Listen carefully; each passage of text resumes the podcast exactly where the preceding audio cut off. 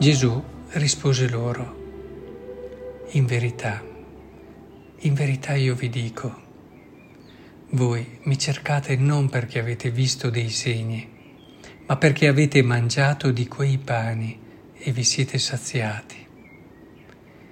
Datevi da fare non per il cibo che non dura, ma per il cibo che rimane per la vita eterna e che il Figlio dell'uomo vi darà perché su di lui il Padre, Dio, ha messo il suo sigillo. Vorrei approfittare di queste parole di Gesù che troviamo nel Vangelo di oggi per riflettere con voi sul giorno del Signore. Ne stiamo parlando anche con i giovani, ma penso possa servire a tutti. Qui Gesù parla di un cibo che rimane. Penso che sarebbe sbagliato correre subito all'Eucaristia, anche se vedremo che alla fine l'Eucaristia conta, c'entra meglio e c'entra parecchio. Ecco, ciò invece di cui dobbiamo parlare è che l'uomo ha assoluto bisogno di capire chi è, cogliere il senso del suo essere nel mondo, sapere che non è venuto alla luce per caso, che invece è stato voluto che ha un compito, una missione e questa missione è assolutamente personale e solo lui la può compiere. In questo percorso che conduce a comprendere chi siamo è fondamentale imparare ad ascoltare la parte più profonda di sé. Troppo spesso, vedete, ci fermiamo a ciò che sta alla superficie, le emozioni, i pensieri del momento, le paure, i piaceri, le intuizioni che non sono la parte più profonda di noi. Rischiamo così di farci un'idea di noi stessi che non corrisponde alla verità del nostro essere. Intendiamoci, emozioni, pensieri, paure, piacere, eccetera, parlano di noi, escono dal nostro profondo anche, ma è necessario saperle leggere perché possano rivelarci qualcosa del luogo da cui provengono. E Purtroppo la maggior parte delle persone non fa questo lavoro di lettura. L'uomo ha assolutamente bisogno di arrivare a comprendere chi è e ne ha bisogno come del pane che mangia. Ecco il riferimento no, del Vangelo. Per fare questo ha però bisogno di tempo. Tempo. La cosa che più di tutte sta impoverendo l'umanità è il non avere più tempo per questo percorso dentro di sé.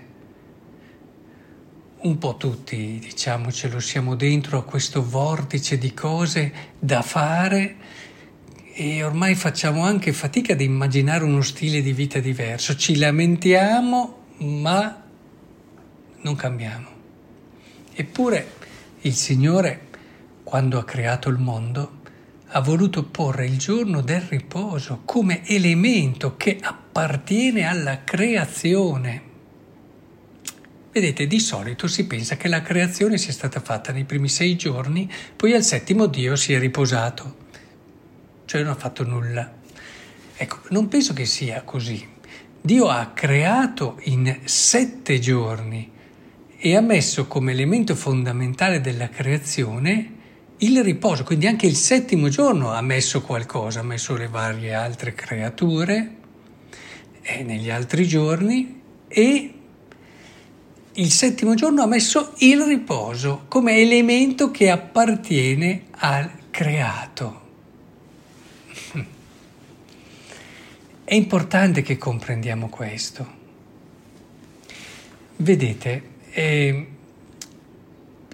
gli altri giorni gli altri giorni acquistano senso e significato anche grazie a questo settimo giorno. Il riposo fa parte del creato, non solo per l'uomo, ma per tutte le creature, lo vediamo anche nelle coltivazioni, che se non si dà a certi campi un anno di riposo si perde in qualità e con il tempo si possono avere anche più danni. Ma questo è estensibile anche a tante altre creature. L'uomo poi, essendo il culmine della creazione, ha più bisogno di altri di questo riposo. Senza questo riposo l'uomo si impoverisce e rischia di perdersi. Ma a questo punto occorre precisare che qui per riposo non intendiamo il non fare nulla sterile o l'evasione, come dice Papa Francesco, ma intendiamo il vero riposo dell'animo che corrisponde a un rigenerarsi interiore, che è frutto dell'entrare sempre di più in quel mistero che da sempre siamo noi, e non solo da quando siamo nati, come dice il profeta Geremia. Prima di formarti nel grembo materno ti ho conosciuto, prima che tu uscissi alla luce ti ho consacrato, ti ho stabilito profeta delle nazioni. Vedete, il giorno della domenica è giorno del riposo proprio in questo senso. È il giorno nel quale è importante dedicare tempo per se stessi, non nel senso degli hobby, eccetera, ci possono stare gli hobby, intendiamoci, ma guai se ci sono solo questi ed è il tempo per ritrovare le relazioni la domenica, le relazioni fondamentali che ci permettono di essere noi stessi e vivere la nostra missione. Penso ad esempio alle famiglie, penso alle amicizie. Quanto male fa il riempire la domenica delle cose che non si riescono a fare durante la settimana, se questo impedisce il ricrearsi con il proprio coniuge o con i propri figli. Porsi in questo silenzio interiore può spaventare alcuni, ma risulta fondamentale se si vuole vivere la propria vita e non semplicemente sopravvivere.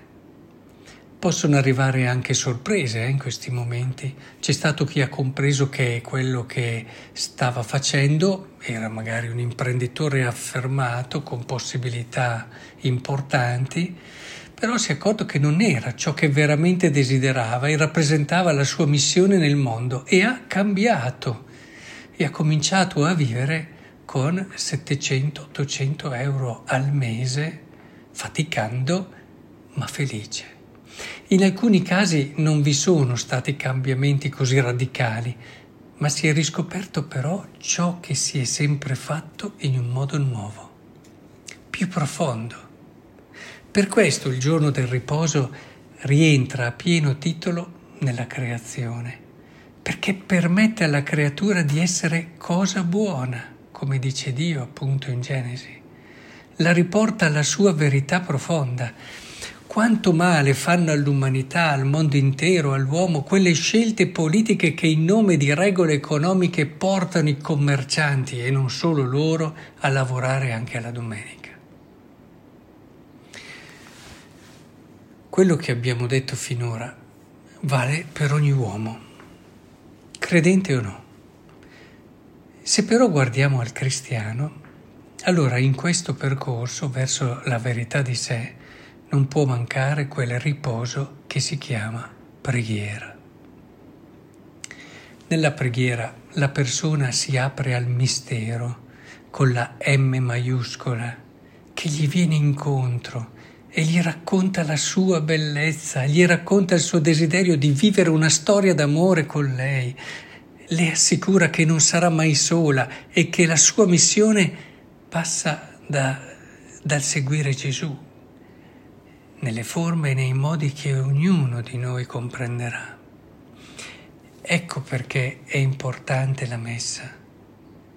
Essa è il momento principale di questo riposo, dove più che in ogni altro momento possiamo ritrovare noi stessi nell'amore di chi ci ha voluto. Capite allora che si può partecipare alla Santa Messa senza santificare la domenica e quindi non rispettare il terzo comandamento. Chi va alla Santa Messa come un qualcosa da fare o per tradizione o per abitudine o la vive come un ticket da timbrare per sentirsi in pace con se stesso e Dio, collocandola magari nell'orario anche meno fastidioso rispetto a tutte le altre cose che mi sono programmato in questo giorno, evidentemente non vive il giorno del Signore. Lo ripeto, si può mancare al terzo comandamento anche andando a messa la domenica.